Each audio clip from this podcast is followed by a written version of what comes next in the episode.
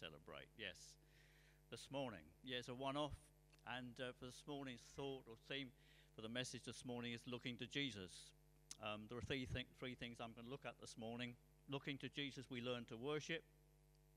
Looking to Jesus, we learn to understand. And looking to Jesus, we learn to love. Um, why this? Well, last week Steve spoke about building our lives on a good foundation. In order to do this, we needed to do some digging down to find the rock on which to build our lives in order to grow as Christians. This digging down can, can simply be intentionally looking to Jesus, digging down into Him. Or, as some translations, to look is translated to turn. In Revelation, the last book of the Bible, um, John is the person that's hearing the angel, and he says, I heard behind me a loud voice like a trumpet. And then it goes on to say, having heard that, he turned to see, not to hear. He turned to see. In actual fact, he had turned to see the voice that was speaking to him. Sometimes I wonder what had happened if John hadn't turned. You can just think about that at some stage. What might have happened if John hadn't turned? If he hadn't looked? So, for us, looking to Jesus becomes a decisive step that we take in any given situation. Even that turning becoming an act of repentance in certain circumstances. It's a turning away from and a turning to Jesus. So, this digging down that Steve told about last week, we're just going to do just a little bit of that digging down to find the rock on which to build our lives. When we're in trouble or difficulty, who do we look to? When we're afraid, who do we look to? When we are lonely, who do we look to? When we are sad, who do we look to? When we are dry in our spirit and life seems empty, who do we look to? When we've got to make an important decision in life, who do we look to? When we overstep the mark in our actions or our reactions, who do we look to? During this difficult time of COVID, and even today, who are we looking to? Who are we looking to? There's so many resources out there in the world, in the field, so many helps for people, and yet for us as believers, and for others too, the real rock is Jesus. In every situation, we sing that song, in every circumstance of life, we can turn to Jesus. I just want to pick up on this thought of looking to Jesus. And the Bible has its own interpretation about what that really means. Um, we can bounce off a story from the Old Testament. Um, on the way to the Promised Land, the Jewish community became grossly discontented and complained about Moses and God. This was a serious issue, and God sent what were called fiery serpents into the camp. The serpents bit the people, which led to death. In turn, in turn, the people asked Moses to pray for them, which he did. And God told Moses to make a brazen image of a serpent and put it on a pole. The people were simply to look at it if they wanted to live. This was both a command and an act of mercy that they should look to this serpent and live and not die. It was an unusual direction from God, but miracle resulted from it. You know, there is, there is no immediate logical connection between merely looking at a serpent on a pole and living, or even refusing to look and then dying. But God commanded that such a foolish thing be used to bring salvation to Israel. Hundreds of years later, Jesus laid claim to this event in Moses' life as being a direct connection to his death on the cross, and that as a means to reconcile man to God. So, what is the similarity between these two events? The people were saved not by doing anything, but by simply looking to the bronze serpent. They had to trust that something as seemingly foolish as looking at that serpent on a pole was enough to save them. Surely some did perish and die because they thought it too foolish a thing to do that.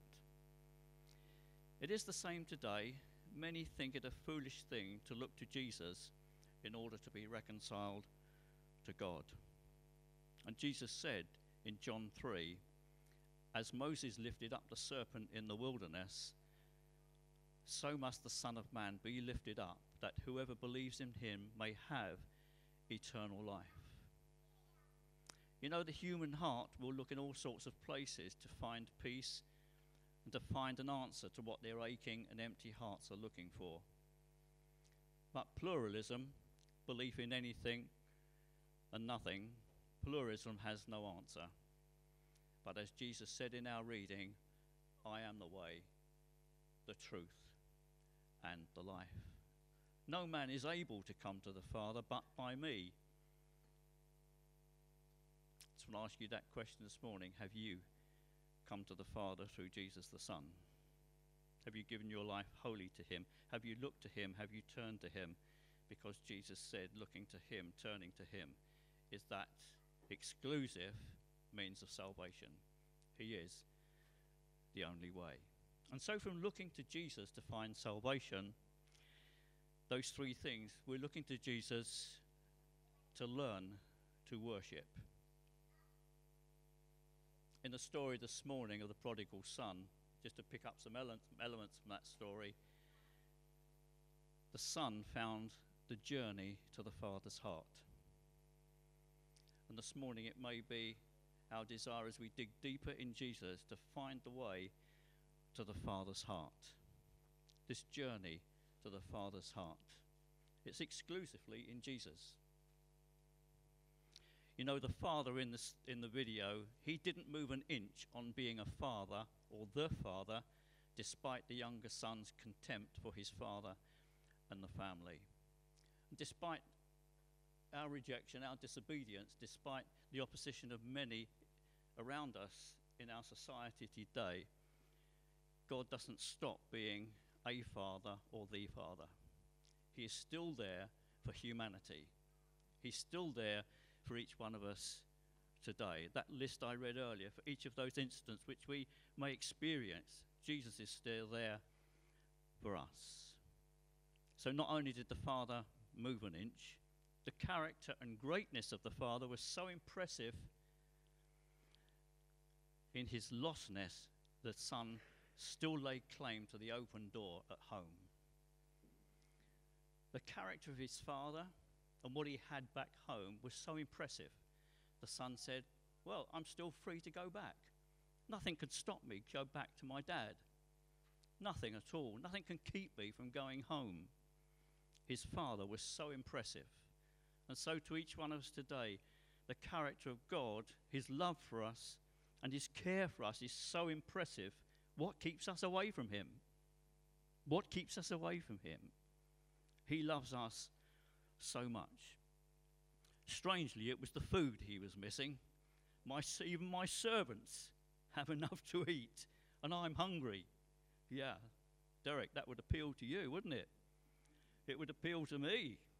The food back home was so impressive. He wanted to go back. He wanted to go back home.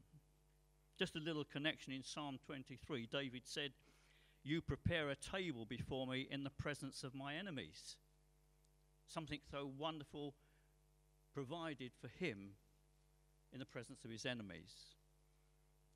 And John, a few weeks ago, spoke, talked about loving our enemies. And in the presence of our enemies or difficult situations, God is still our Father. He's there, He's always there.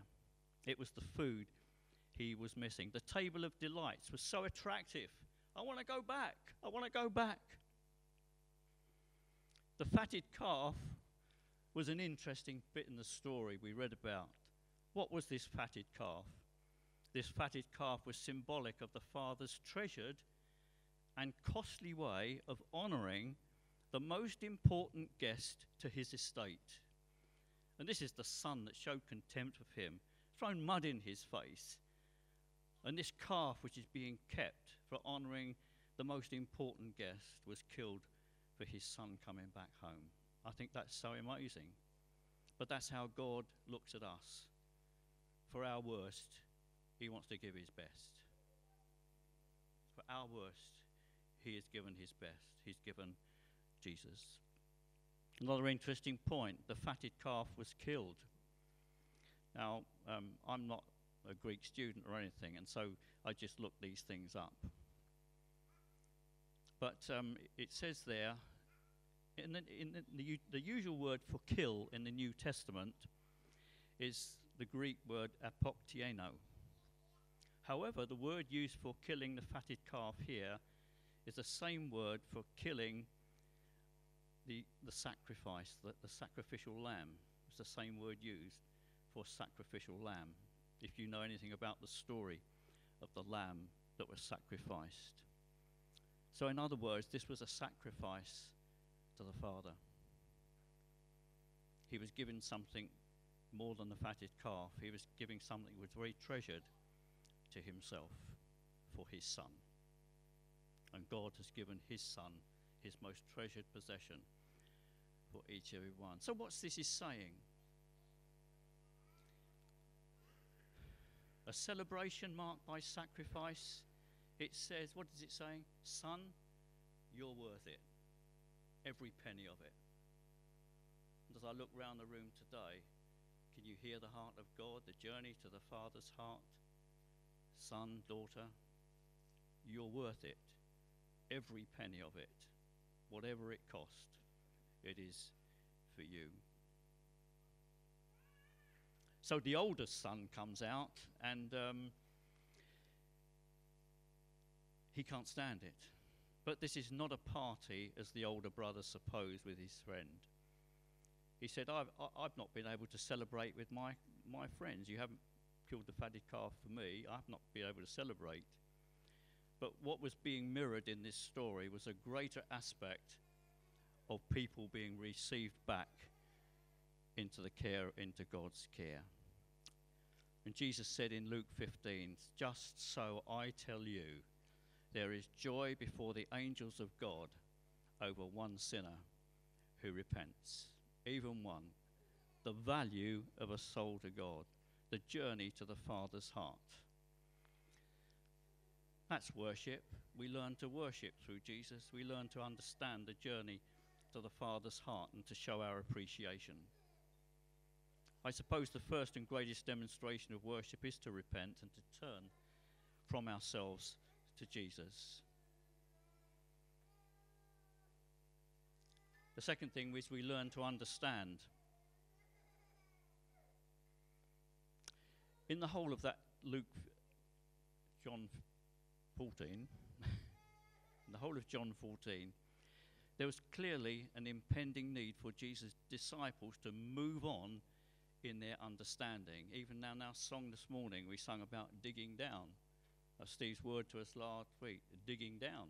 And it's quite clear the disciples had only dug down so far and not got very far. And so the disciples needed to move on in their understanding. In the previous chapter, Jesus predicts Peter's denial. He clearly didn't understand himself.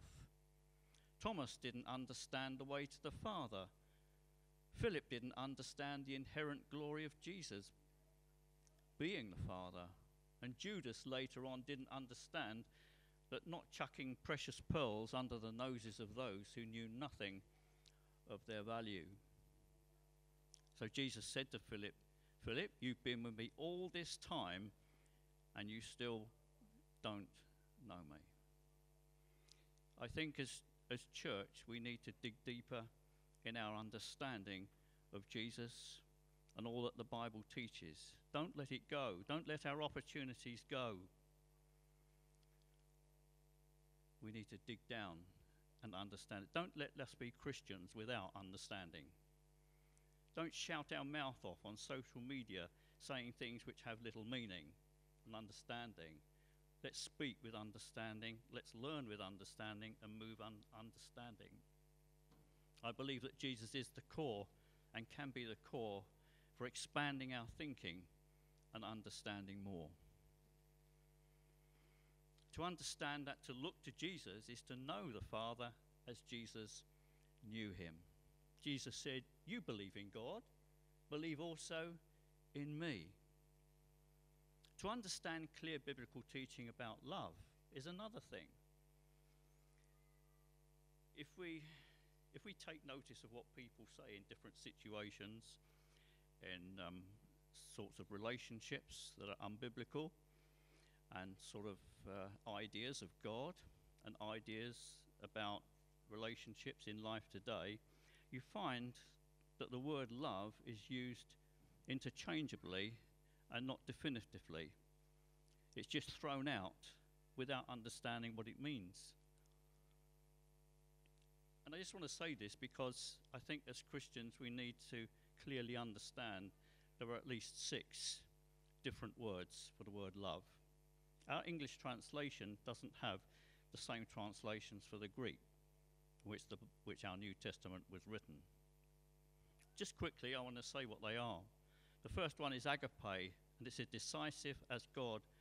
It's a decisive act as God for man and man for God to relate. It's an unconditional, an unconditional love, and it's a will to do the good of another. Then there's eros, the sexual, the sexual love. There's philia, friendship, usually between equals. Storge, I think it is, as pronounced, I don't know which is natural affection, like between parents and children. And philosia, self love, love for self. And xenia, which is hospitality, another form of love. I'm not a student, but I think the fact is we need to understand the love of God. Understand. Jesus brings understanding the other thing to understand is our privileged gift of the presence of Holy Spirit to lead us and guide us. Just want to read a little story to you. Robert Cornwall was a pastor of a small church of Salem, Oregon. He decided to volunteer some of his time to offer counseling at a nearby state mental institution his first assignment was building 37, a room that housed 37 of the most severely mentally disturbed patients.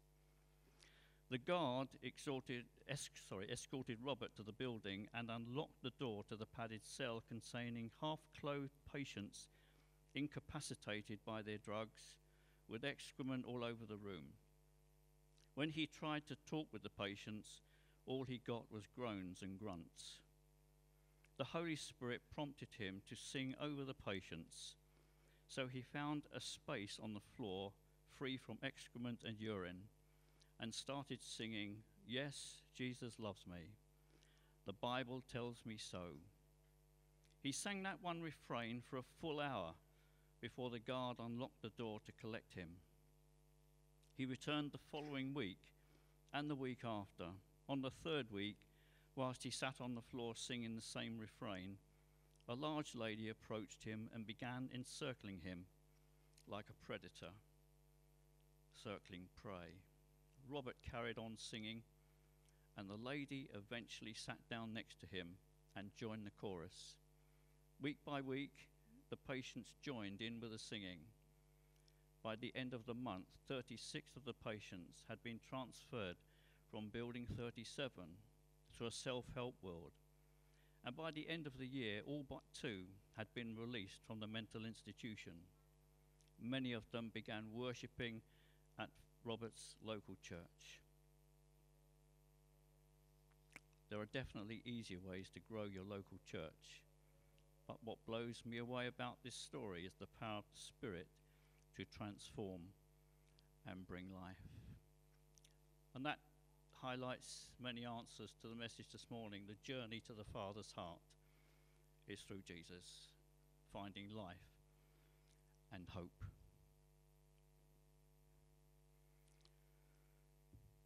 The last thing we learn to, and this is my final point learning to love. Through Jesus, we actually learn to love. As a young married man, I didn't find it easy to spend time and show love to my children. And um, I had to learn to do that. And sometimes we find it difficult to love different people. But the whole basis is that through Jesus and through our relationship with the Father, Jesus was creating an atmosphere of love as he washed the disciples' feet in John 13. His empathy with Peter's presumption and subsequent denial. He wanted to help them to understand deeper things. Jesus' empathy and concern for his disciples not to live with troubled hearts. And as Jesus himself raised the point of essential love, demonstrated through obedience, is also a reminder that we show the world we're his disciples by loving one another. And the church has a voice, has a strong voice, if what we do as we serve him is done in love. Father, we just thank you that we could be on this journey to your heart this morning through Jesus. Holy Spirit, would you just help us to come closer and dig deeper and to know your blessing and help in our lives, we pray. I was just going to song our last song, Let Your Glory Fall. And we just pray that as we sing this. Father, let your glory fall in this place.